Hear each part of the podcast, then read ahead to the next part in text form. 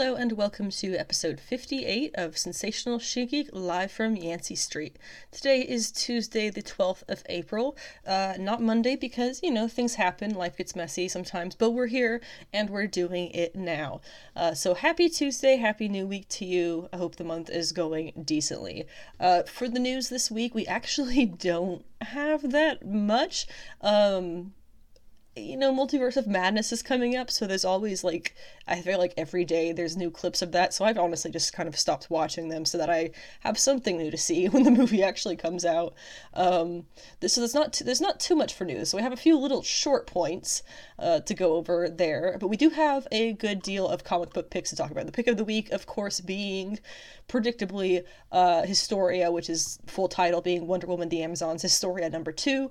This was by Kelly Sue DeConnick with art by Gene Ha in this edition. Absolutely fantastic.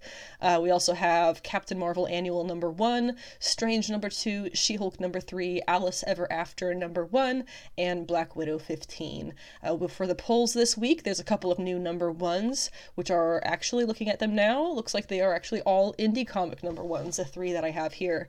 Uh, and then we have a couple of other things to, to go over as we go through uh, the episode, including Batcat 11, which will be coming out, uh, well, today. Gosh, it is Tuesday, isn't it?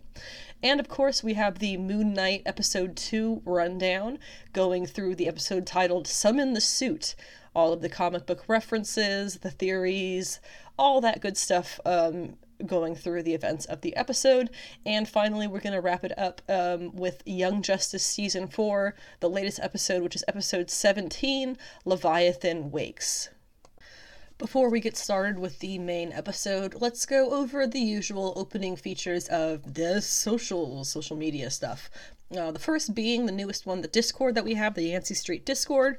It's set up for people who have uh, interests uh, that are somewhat similar. You know, we have interests in these kinds of dorky, nerdy things, uh, but you can also talk about literally anything else that you want you don't have to just talk about nerdy stuff there. Uh, it is by invite, invite, invite only. Uh, you can message me if you want to get involved. Uh, you can also follow me on my Instagram, Anna with the Comics, or my Twitter, Savage She Geek. My website is sensationalshegeek.weebly.com, which does have highlights on the front page about three female characters who are becoming very relevant in Marvel Comics at the moment, slash coming up very soon. And that would be Madelyne Pryor, the Goblin Queen, Illyana Rasputin, Mad Magik and Clea, the new Sorceress Supreme at Marvel in the 616 universe for Earth and apparently the Dark Dimension, which we'll talk about more when we get to Strange number two in our comic book picks this week. Uh, other things you can find on my website, again, sensationalshegeek.weebly.com. Uh, you can find the pod notes. I, I'm super behind on posting them, but there's a bunch up there which are for basically reading the podcast. It's the notes that I take throughout the week to cover everything as I record. Um, but I post them there for anybody who wants to read the podcast instead of listening, or for those who are hearing impaired who would also like to keep up with the podcast. Uh, last, you can find, uh, aside from all of my old writing and things that I was doing before I kind of transitioned that into being the verbal podcast, uh, you can find links to everywhere that you can listen to this podcast, which does include most podcast hosting apps. I finally, finally got uh, Spotify figured out. It was it was a formatting issue and the formatting has been fixed so i have re-uploaded all of the episodes that were missing to spotify so if you are prefer spotify it is fixed. They will be having episodes as usual just like every other app. Anyway uh, you can also find uh, the podcast on youtube uh, if you prefer that where i also post action figure review videos. My most recent upload uh, i have a new one this week which was Whis from dragon ball super there seems to be multiple ideas about the pronunciation. So whiz or Weiss, I don't care. I will understand what you're saying. I hope you understand me too. Um, they did re-release his figure through SH Figuarts at last. Um, after him being extremely overpriced in second, mar- uh, uh, yeah, aftermarket. So we did get one for box price, which was awesome, and you can see all about Weiss, uh, the action figure, on the Sensational She Geek YouTube page. Uh, YouTube channel where I post all kinds of action figure review videos and stuff.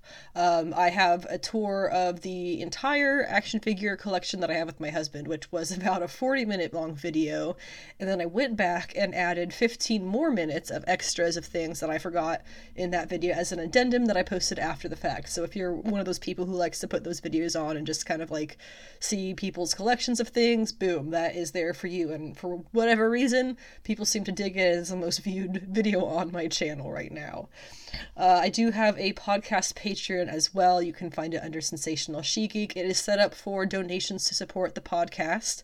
Um, since I do have a day job, Any time that I spend uh, not on my day job, for the most part, I spend working on the podcast because I have to. I do the comic book reading, I do the research for the eh, the special edition podcast, as well as the week to week stuff about like, for example, this week on this one, research about the Moon Knight stuff. Um, the news, you know, all that stuff. I put a lot of work into that. So that's there to, uh, to support the podcast. There's never any going to be any interaction from me um, in the way of why did you cancel your subscription or why are you not continuing to donate? That's not something that i think sane people do and i consider myself sane at least in that aspect. So uh, the patreon is there as a, just a fun thing no pressure uh, as well as the kofi cash app venmo and paypal which i have all linked in the link tree at the bottom of each episode's description. Uh, finally i do have a redbubble store. It is just she geek shop. It's got a couple of fun things like a play on the ford built tough. It's Hulk's built tough. Uh, and then, you know, A Woman's Place in the Comic Shop is one that is fairly popular there. So uh, go check that out if you'd like. Again, it is all under She Geek Shop. Now, the news, as I said before, is going to be a fairly short segment because I either have been missing things like crazy or there just hasn't been too much news that I have been uh, seeing on my radar. Again, I did mention before, um, you know, Multiverse of Madness is in less than a month, so there's always going to be new clips and um, stuff coming out from that, which I've honestly stopped watching because I want to see some footage in the movie that I haven't seen before. Uh, exaggeration, I know, but hopefully you get the point there. Um, so yeah, I, I'm not going to be going over every single little clip that they put out before that movie, and and same will be for Love and Thunder when that eventually comes. However, we do have a bit of news about Love and Thunder. Um, I believe it is through leaks um, that we're seeing the toy photos of characters from the movie. Um, notably, you know, is Jane Foster Thor, of course, who they have listed as the Mighty Thor. You have Thor. Um, let's see what they call him. They call him Ravager Thor, and then you had, which is Thor just in his like when he hangs out with the Guardians, that suit. You have Star Lord, which honestly this movie could definitely do without. Um, and then you have uh, just Thor, which is what looks like their take on the Eric Masterson uh, Thunderstrike Thor. Um, which is interesting because based on these photos, unsure if that is Odinson. Um, if that is not Odinson, I feel like that's a, a pretty big possibility that this is a additional Thor we might be seeing in the movie.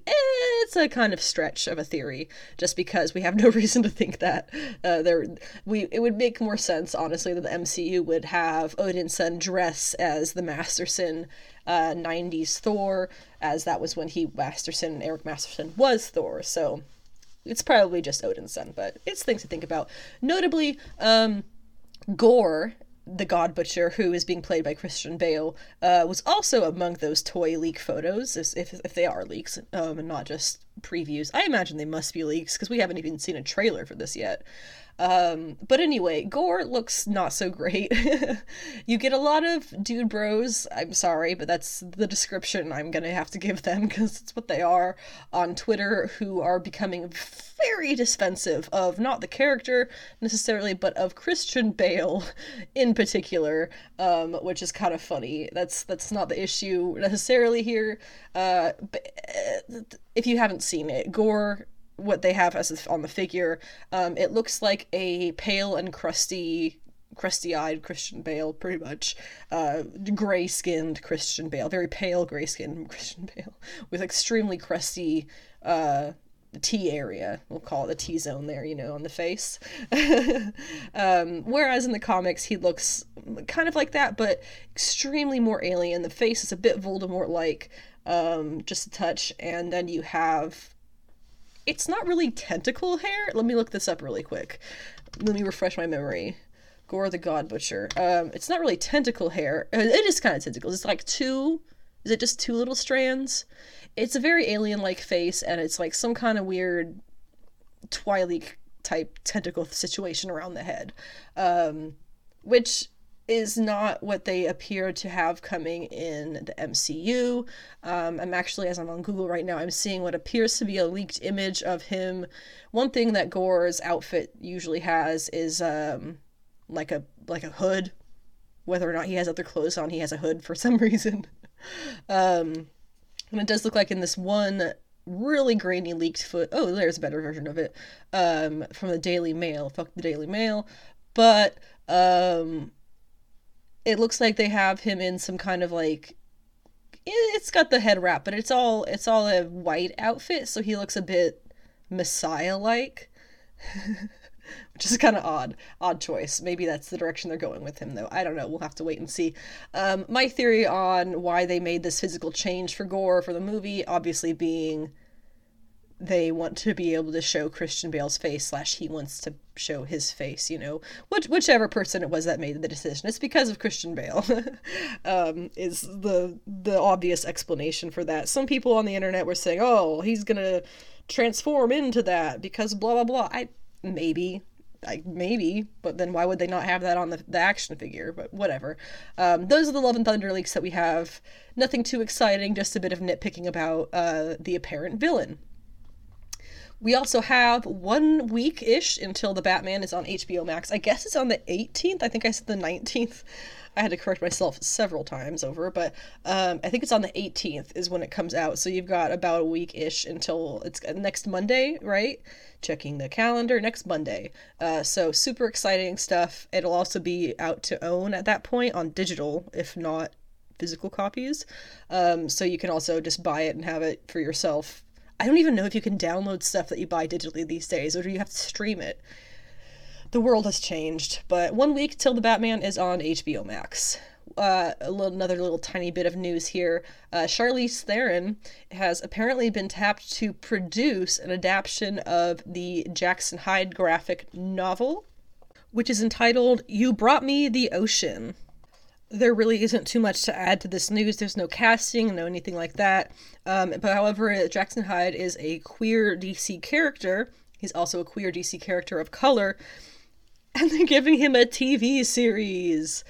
Again, Warner Brothers, what is it with you giving all your characters of color TV and giving your white characters movies? I'm sure there's exceptions, but it's a, it's like a known thing that Warner has this issue. Here's another one.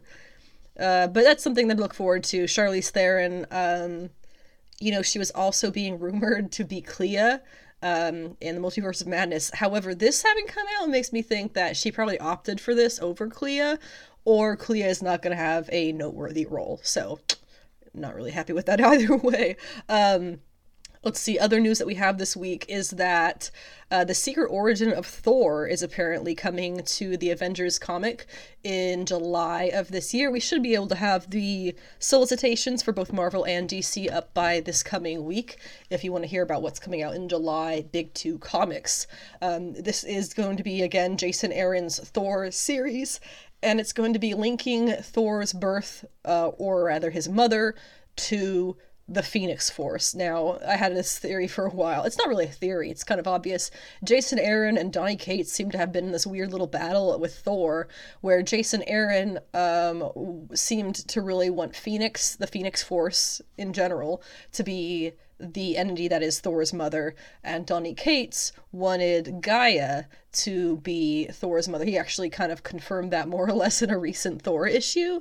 Uh, and now here we have Jason Aaron snapping back, I guess, with uh, what he's calling Thor's real mother uh, maternal parentage of the Phoenix Force. I, I, I could have sworn Donny Cates made it canon that Gaia was his mother, but I guess Jason Aaron won this one, and Marvel is now um, advertising this to be the new origin, the official origin story of Thor. So, congratulations, Jason Aaron, I guess. Um, his Avengers series has been incredibly hated by fans, myself included, for great chunks of it.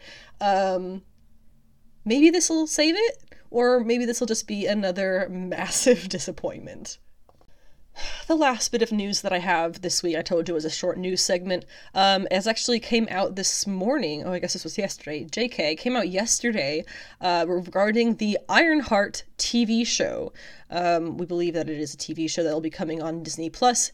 In any case, the news is that Ryan Coogler will actually be serving as executive producer on the show, um, which is really awesome. Ryan Coogler, if you are unfamiliar, is the I believe writer director of Black Panther and of course the the upcoming sequel.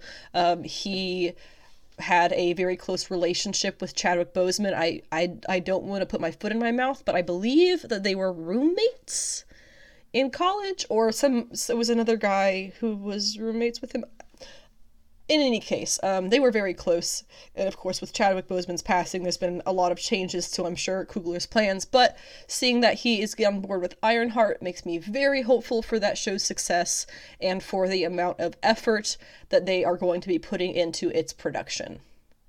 Because that can only mean good things for the representation of that character.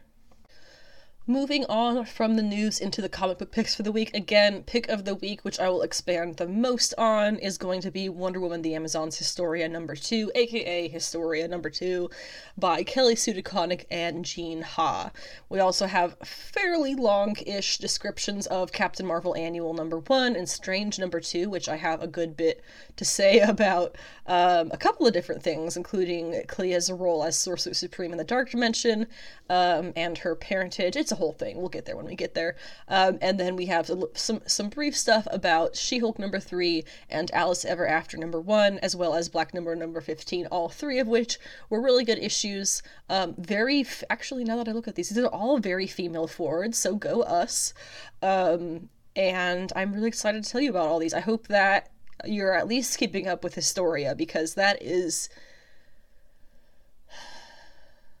you know the um when Batman, I don't whatever the series was, where Batman uh, showed in a panel and a half, you know, his chode, his his his chub, um, uh, and, and, the drama that happened over that. Was kicking off DC Black Label. Um, shoot. I mean, I'm kicking myself for not being able to remember off the top of my head what that series was called. The three issues, you know, was the ton of drama about it. Um, the amount of like attention that that got was so unnecessary for what was the product. This, however, Historia deserves that amount of attention. Uh, again, this is Kelly Sue DeConnick and Gene Ha. Um, in the last issue, uh, the last issue had art by iconic DC artist Phil Jimenez, which was incredible. Um, and then we have a, another one, the third issue, which is the third of three. Unfortunately, only three, but they are quite long. Um, that is coming out in a couple of months, I believe, and that is going to have art by Nicola Scott. Um, so three really great issues with three fantastic artists. Um, it's a great way to start, and then you add Kelly Sue DeConnick's it's been years of them planning this series. Um, and it shows. It's just really, you know how uh, Adventure Man has the series 10 years in the making. Does not does not feel like it. This feels like it's a series 10 years in the making, even with just the three issues that we're getting. Anyway, uh, the issue here Historia number two begins by thanking the goddesses, which I could go on into how, why it's a really cool thing that Kelly Sue DeConnick put in there. To, to briefly summarize, um, she is a part of the creatives in comics who um, seem to be tapped into a bit of let's call it spiritual um, spirituality in their life. And it's something that this metaphysical stuff i've mentioned it before has become trendy. I hate that I'm saying trendy, but it has become trendy. It's it's a thing that people are becoming more interested in. It's people are are having an awakening, you might say, um, to that kind of stuff and becoming a lot more open to it, being a lot more involved in it.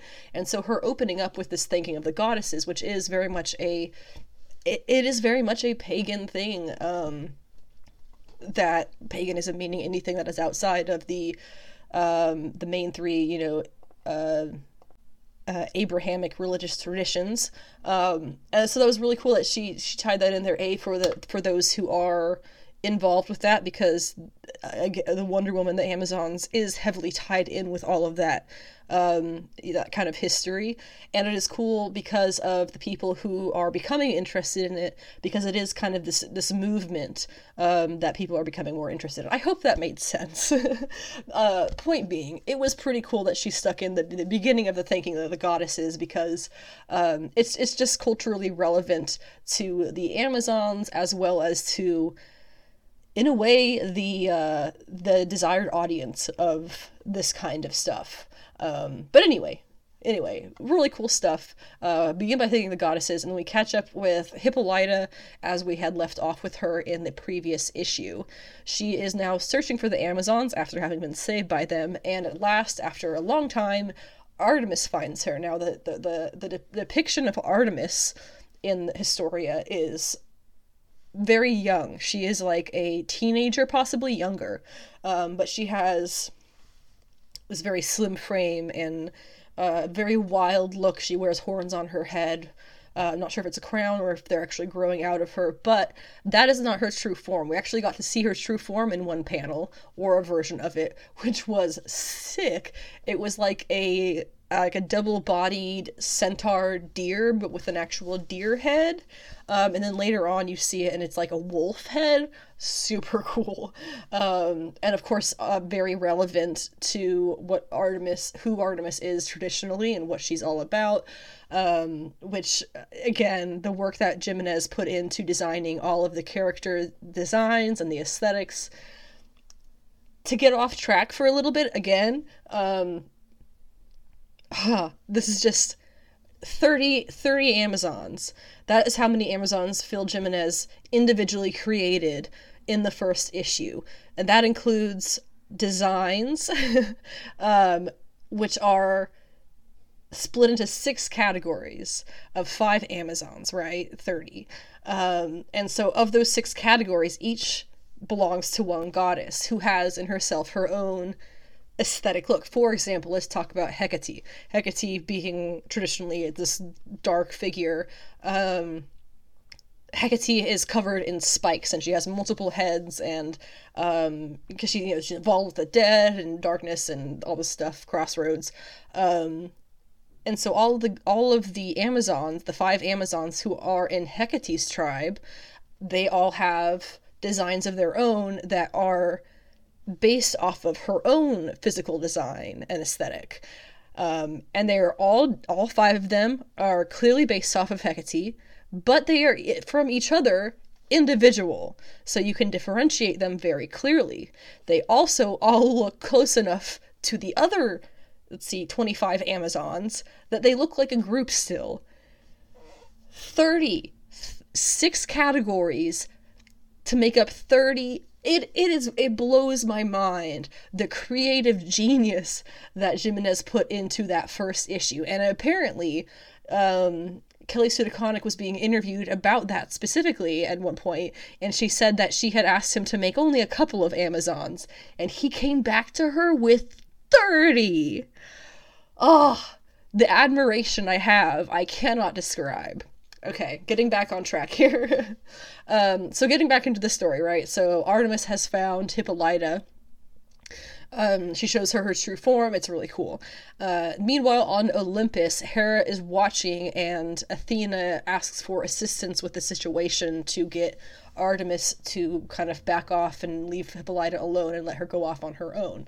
Um, However, they end up agreeing that Zeus is eventually bound to find out the Amazons exist and take his retribution, but Athena wants to see, well, sorry, it's Hera wants to see the longest time possible until then. Um, Hera, who has the powers of foresight, she sees no justice for women, no matter how long they try, and that's why she's not joining up. That's at least one reason why she's not joining up with the other goddesses in their whole Amazon thing they're doing. So back with back with um, excuse me, back with Hippolyta and Artemis. Um, Artemis ends up giving Hera, or sorry, Hippolyta, uh, I had that backwards. Hippolyta ends up getting Artemis her horse because Artemis is the ruler of wild things, right?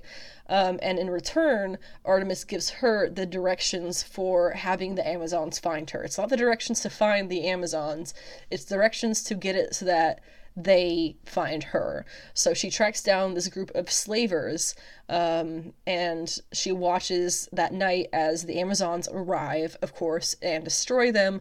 And they go to leave the women who they save from the slavers behind. Hippolyta, uh, she cries out for them to return once they kind of disappear off into the darkness, demanding that they let all of the women in the group and herself join the Amazons. It takes a fair amount of um, convincing from uh, from Hippolyta to Antiope, who is of course leading this mission. Uh, but eventually, Antiope does accept them, accept her as well as the others, and uh, it's a really nice, it's a nice thing, little thing that Hippolyta says. If you want to go through and read it, I definitely recommend you read this entire thing. Um, and then you there's, there's one line that I wrote that was really nice. Um, the narration writes that Hippolyta became an Amazon when she remembered who she was already. Very nice, um, poetic little line there.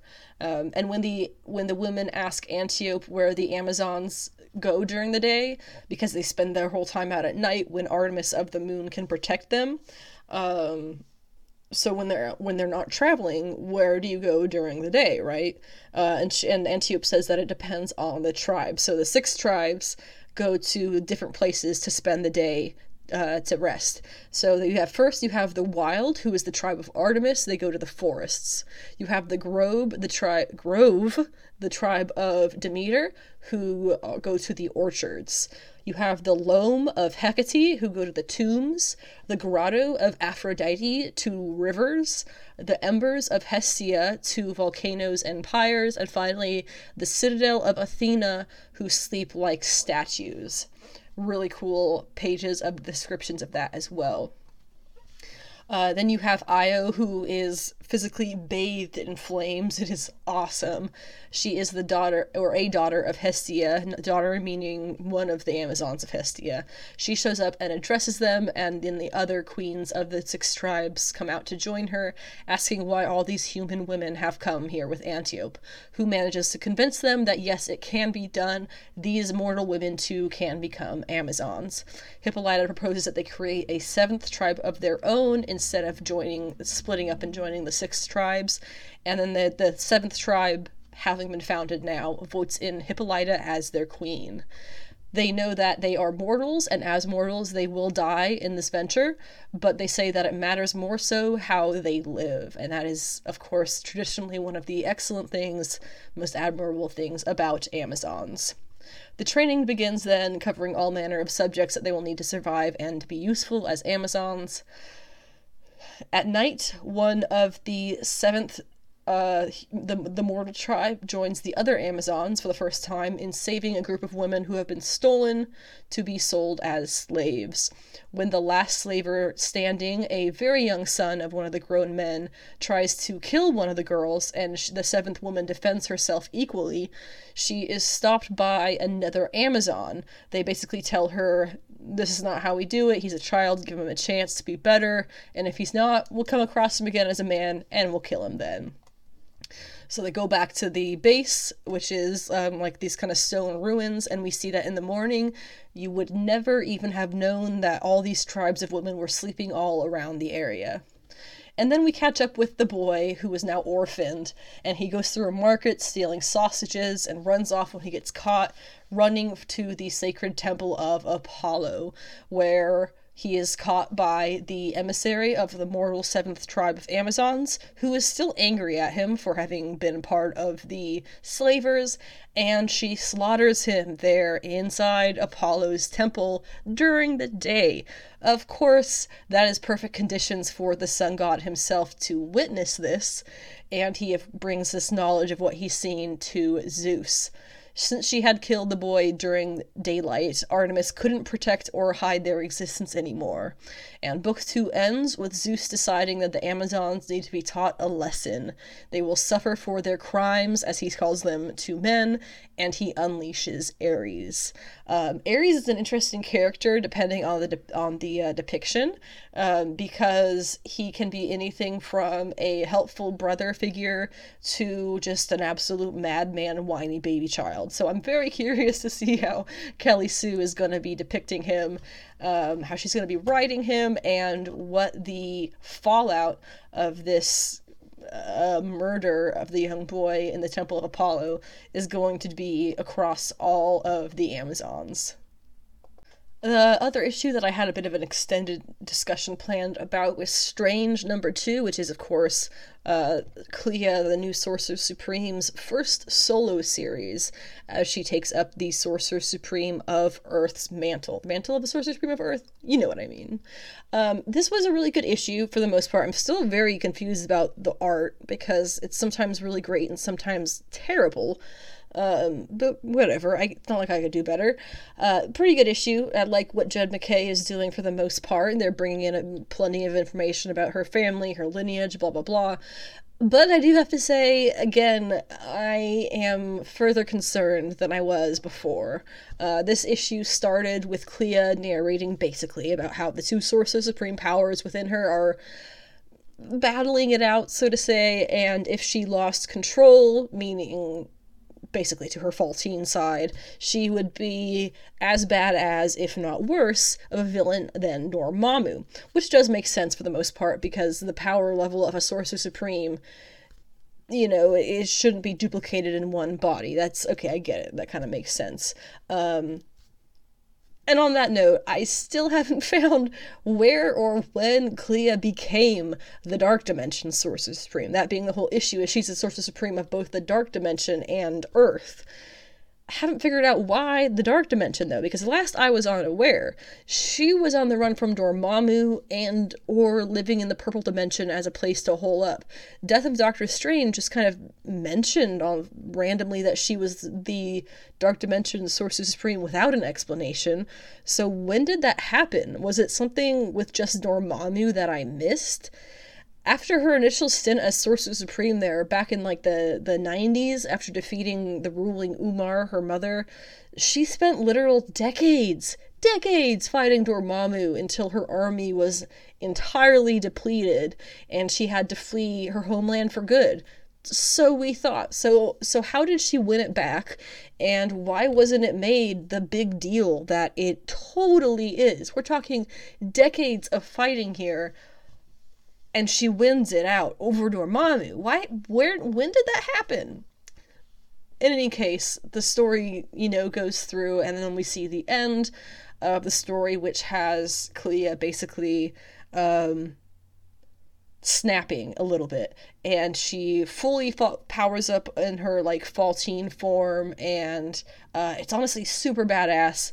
And I would have been saying, you know, yes, bitch, get it, fuck him up, except for that beginning because I'd love I'd love to see you know a queen let loose her power on some fools. But with that opening of how the powers within her can make her go crazy um I, I really really fear that they're gonna have her go you know evil so to say until someone has to stop her probably Stephen um, and she then falls back into the same position that she's been in in the past few years which is vague and unimportant to be honest.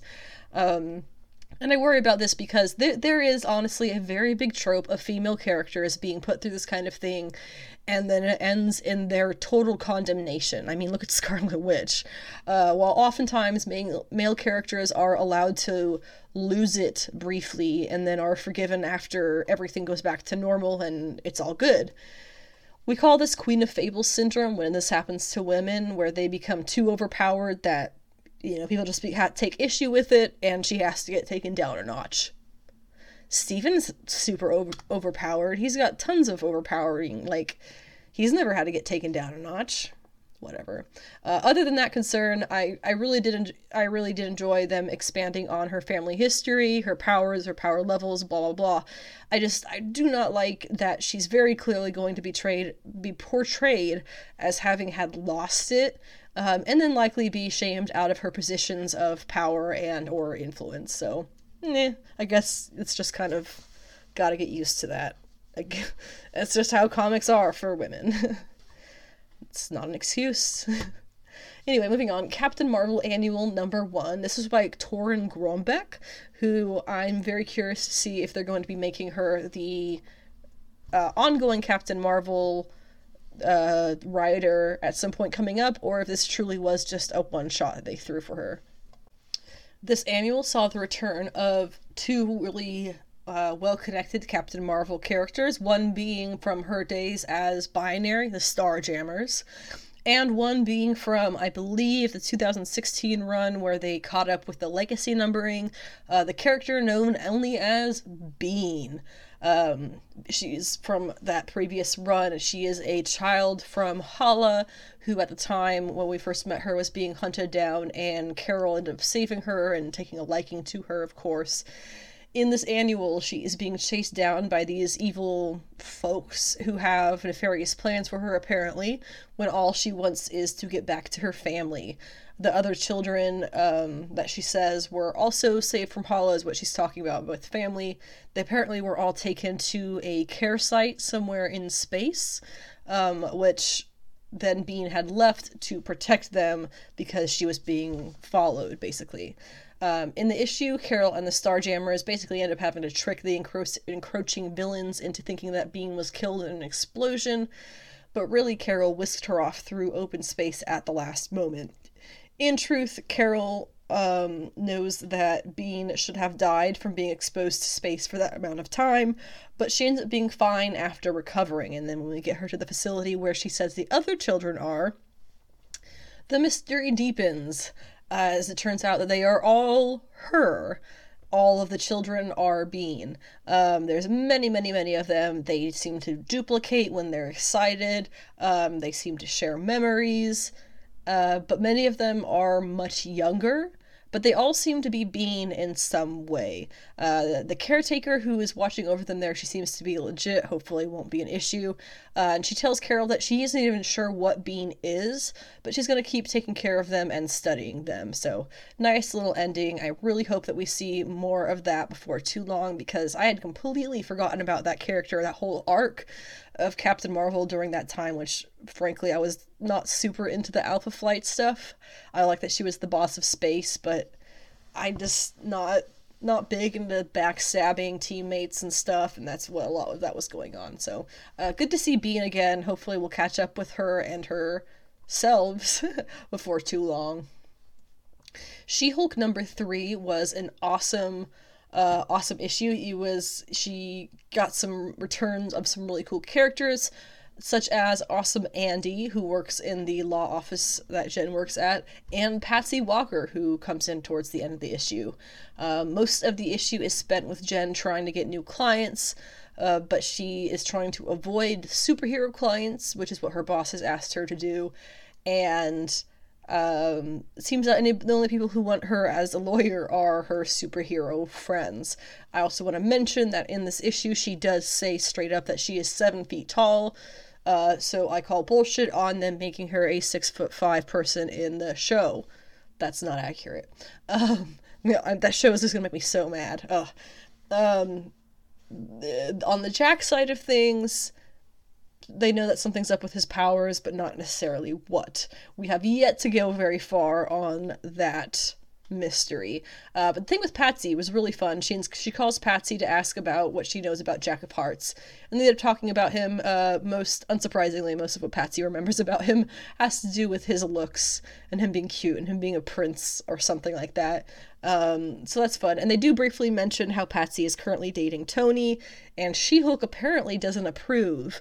Um, really, really hoping that they do not get engaged for any amount of time, Patsy and Tony, because that is coming up. He's going to ask her to marry him. Even though she just asked him that she need to, you know, stay away for a while because he just tried to kill all their friends. I mean, he did kill them, but go check out the Iron Man series for all that BS. But anyway, I love Patsy Walker, uh, and so it was nice to see her and her actual comic BFF She Hulk hanging out here. Alice Ever After number one is, of course, an indie comic. This is by Dan Panosian with art by Giorgio Sp- Spalletta possibly is how you say that. And Panosian also does some drawing in the issue as well. Um, this is, of course, a take on Alice and Wonder Alice in Wonderland, um, and this is picking up with adult Alice living with her father and her two sisters. The story is more or less told by her cats, Snowdrop and Kitty, as she goes about her day. She is probably ludicrously insane. Uh, there is a man named Earl who helps her out of a sticky situation at a local emporium when he catch when she is low key caught stealing uh, before a street rat, who is apparently her BFF called Morton, interrupts and uh, runs off with her. So he apparently gets her her pills, which take her to Wonderland, and she. Like, I don't know if they knock her out. I think they knock her out and she wakes up in Wonderland, but it's all the characters um, in Wonderland are similarly like um, like Wizard of Oz. They're based on people in her apparent reality. Like Morton, he talks like the White Rabbit. Um, Earl shows up to the tea party in Wonderland, and then it gets actually interrupted at that point, and her father and her sisters uh, knock on the door and wake her up. Um, there's definitely some weird stuff going on about reality here. Um, she sneaks out that night because she wants to help Morton steal more pills because she's desperate. Uh, but he has her hide, and it's a good thing that he does too because the guys that he ends up meeting up with stab him and kill him. Uh, in the end of the issue, her family decides to have her committed, and they go off and they find her that she has actually run off again. But to their surprise, she has run off to commit herself. Um, the Queen of Hearts also is the one who runs the facility. Um, so I'm very curious what you know there's the whole like which which it's like what's moon knight kind of which which reality is real is it is it her wonderland or is it reality i'm kind of curious to see how it plays out dan panosian does really well with these kinds of uh, freaky mysteries so it's good Last issue we're going to talk about is Black Widow number 15. Um, this is by Kelly Thompson with art by Elena Casagrande as usual. In the last issue, Black Widow's arm got chopped off, and in this issue, her arm gets reattached by a kid who has regenerative powers, so good for her. They discover that Apogee, who they thought was the villain behind all of this, is actually a victim in the situation, uh, so they uh, rescue him, I guess. And um, you you get in the end basically it's the end of the arc, so it's, it's, it's a nice little ending of uh, uh, Natasha and all of her friends that she didn't have last time that she faced this guy, face him all together, and then make him go on the run. So he'll be back, but uh, for the time being, they've beaten him for the first time in her life, and you get a nice little bit about Stevie and James, who are her family.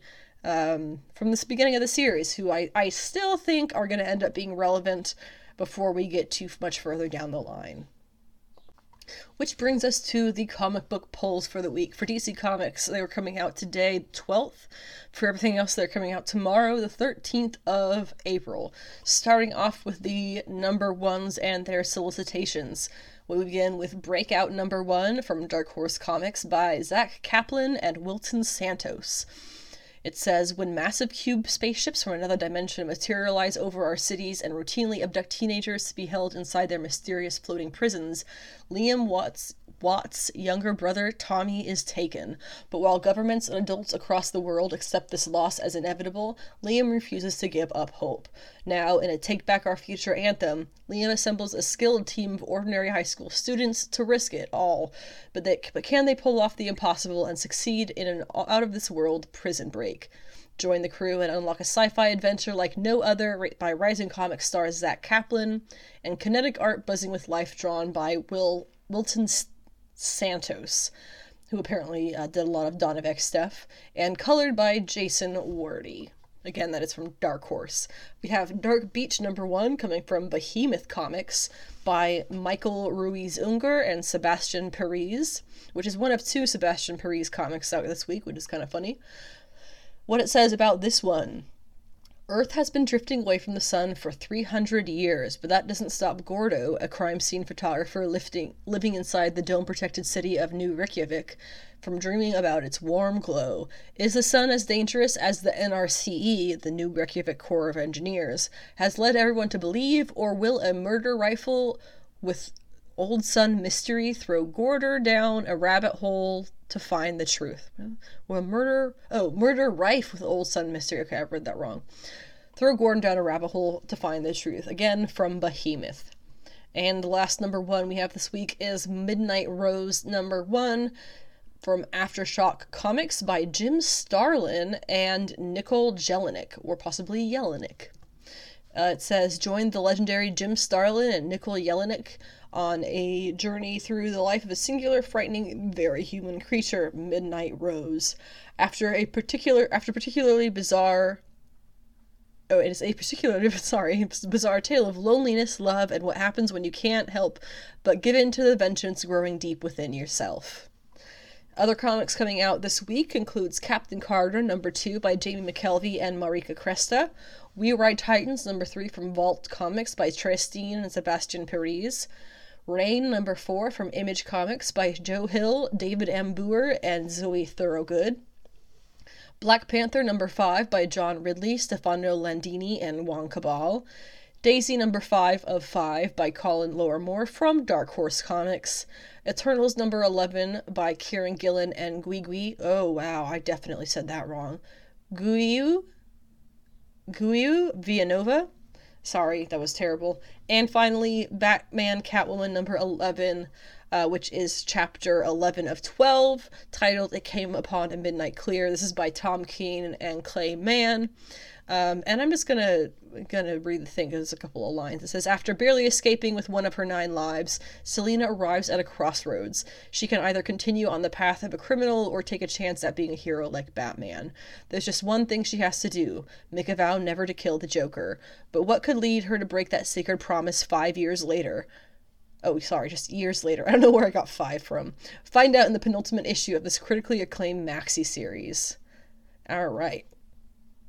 And that leads us into Moon Knight episode 2, which premiered on Disney Plus this past Wednesday. We have episode 3 will be premiering tomorrow, the 13th. Um, I'm going less through event by event of this episode and more just through the noteworthy points of things that I took away and explaining each of one, each of them. So we're going to start with the character of Layla.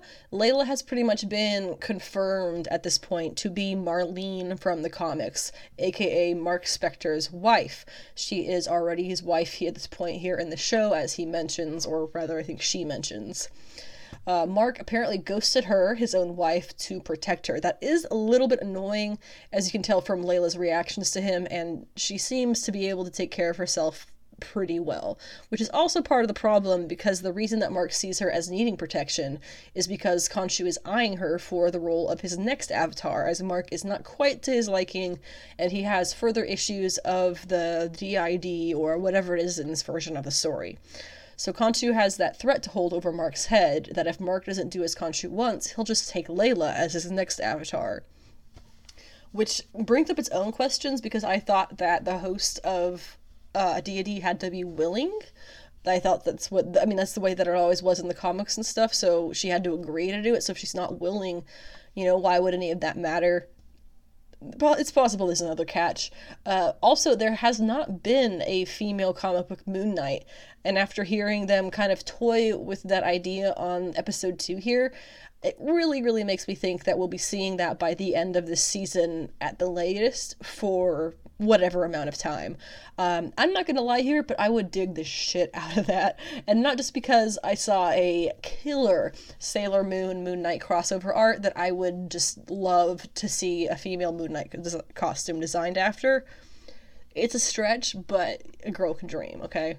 Um, there's also one thing that uh, let's, Layla says in episode two, Mark. She says, Is this Steven the latest fake identity for you? That comment suggests that A, she does not know or understand about whatever his DID situation is with Steven, and B, he has a history of fake identities, most likely just from his life as a mercenary, which, based on the way that she says that, she may or may not agree with. The scarab that we've been discussing over the past well episode uh, that scarab points to the location of ammit's tomb it turns out. So she may be resurrected or whatever. Uh, and we actually know that actress Safiya Danu is meant to appear in Moon Knight as Ammit in whatever form that may be, most likely um, in the form that Dr. Emmett um, from the comics appeared as Ammit to Mark in a dream, I believe, uh, which was basically just like a like a nice business suit with the crocodile head. Um, and Harrow does ending up he does end up getting a hold of the scarab by the end of the episode, so we will likely see him arriving at Ammit's tomb at the very least in this week's episode three. He gets the scarab when Layla brings it to him uh, to his little like club meeting or whatever with Mark, uh, presumably using it to free Mark, um, much to Khonshu's chagrin. And then we see at one point in the episode Mark's mercenary storage facility. Um, the storage unit that Steven finds the key for in his apartment leads to this facility's unit number 043, which is not a relevant number, but the QR code on the door leads to the uh, Moon Knight's second appearance comic download, which is Werewolf by Night number 33. The storage unit is filled with all kinds of things that a mercenary would need for their jobs, as well as a cot that Mark seems to have set up for Steven to lay down and go to sleep, thus handing himself over um, to Mark's control. And as a little fun fact, the ID that that Steven pulls from one of the bags is Mark's passport, listening uh, listing Chicago as his home, which is comic accurate. The Mr. Knight character in the show seems to be brought on by Layla and Mark, insisting to Steven that he, quote, summon the suit, the title of the episode, but he doesn't quite understand that since he has yet to be conscious with the Moon Knight slash Mark persona in charge, so he tries to do as they say in his mind, thinking a suit. This is the kind of suit that he's picturing, of course. Uh, why would he think that it's a super suit? and so that's what ends up popping up a suit but just under the kind of Moon Knight aesthetic. In the comics, Mr. Knight is just another uh, Moon Knight persona, basically, uh, one that is more on the detective end of the spectrum. A lot of fanboys are very mad about how this uh, how how much more comedic this version of the character is, because they and others think that it's comparable to Deadpool, which I would disagree, but it's no point getting into that. Uh, a lot of fans are saying that it leaned too hard on goofy theatrics, um, but really, I, I think it was mostly a genuine reaction to finding yourself in that situation. How would how would you react to those powers and the madness of all that comes with being Moon Knight and finding out you have another person living in your head? It's a bit it's a bit much. we also see the Mr. Knight character pull out two nightsticks um, and they're apparently called nightsticks. I would have thought that meant something else, but apparently not. Pulls out two nightsticks, uh, which are accurate weaponry that he uses in the Moon Knight persona in the comics. The fight that we see between, not fight between, but the, the kind of like Cold War going on between Harrow and Khonshu seems to be based in just a morality issue, like which morality is better. And it, it does feel pretty petty, to be honest. It feels like it feels very he said, she said, and I can't help but feel that Harrow is taking extra liberties with his powers before Ammit shows up. If it even is true that she wants to, or it could be that he's making that up as well. Um, to explain that further, Harrow was the avatar of Khonshu previously, but he wanted to stop evildoers before they had a chance to cause harm. Since that's not how Khonshu rolls, he ended up being kicked out of the role of Moon Knight, uh, presumably Moon Knight at least, and is striving to be now the avatar of Ammit, who he claims wishes to punish the living for crimes before they occur, same as he does.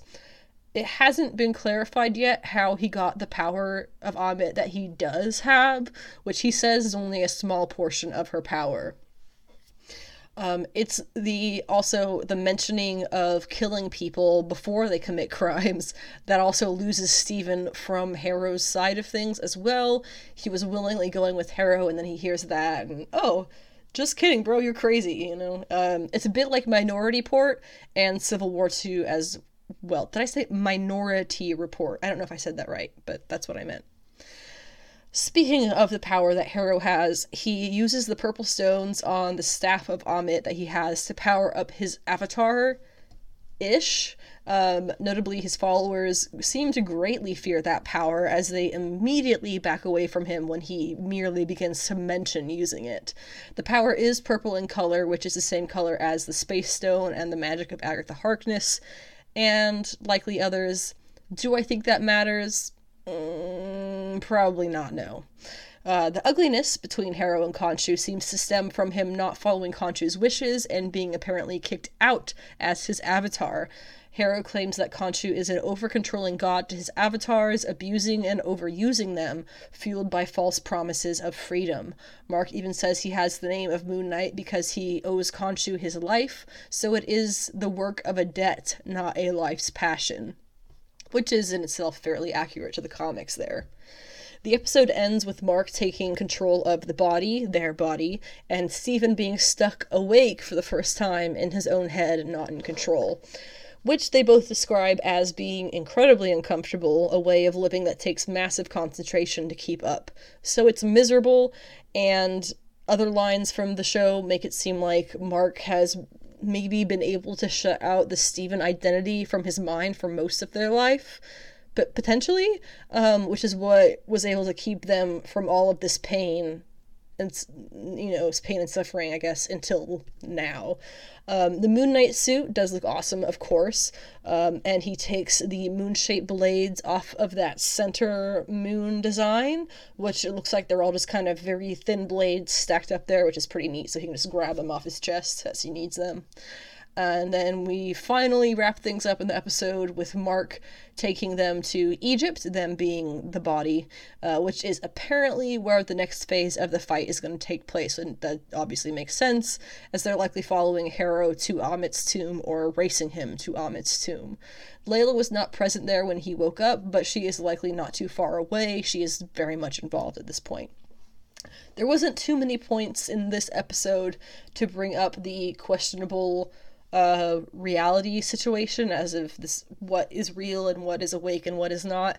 Um, the only thing that really seemed to be there uh, causing reality to be questioned greatly was uh, that Arthur and uh, others were not on the security footage of um, Steven running away from them the night before in the um, in the museum, which of course he got fired from for destroying parts of. Uh, the jackal obviously wasn't on the um, wasn't on the screen because it seems that the only people who can see those are the avatar of Khonshu, possibly, uh, because we know Layla cannot see it either. Um, as for why Harrow wasn't on the footage, that's in my mind brings up a bit about the questionable reality stuff. Um, I read some articles that wrote all kinds of excuses and tried to say, oh, yeah, Marvel messed up by doing that. They didn't mess up. I feel like that's going to definitely be relevant in one way or another. We're just way too early to make any solid conclusions on how it's going to be relevant. What what reality is is we're we're a little bit too early on um, making any like serious calls about that. So episode three is going to be tomorrow, the 13th, and we'll be talking about that on the next episode, which will be out hopefully the 18th. The last thing we're discussing is Young Justice Season 4, Episode 17, titled Leviathan Wakes.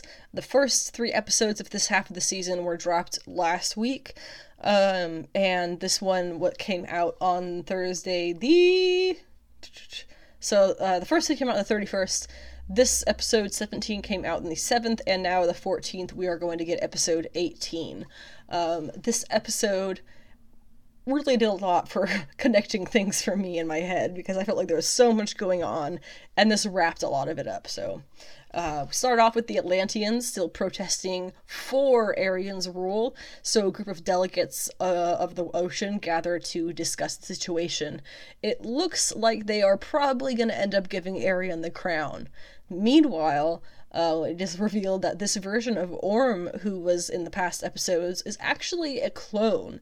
They bring M'gann down to scan his brain, and she talks to him, and what she finds out is that Vandal Savage created him as a clone.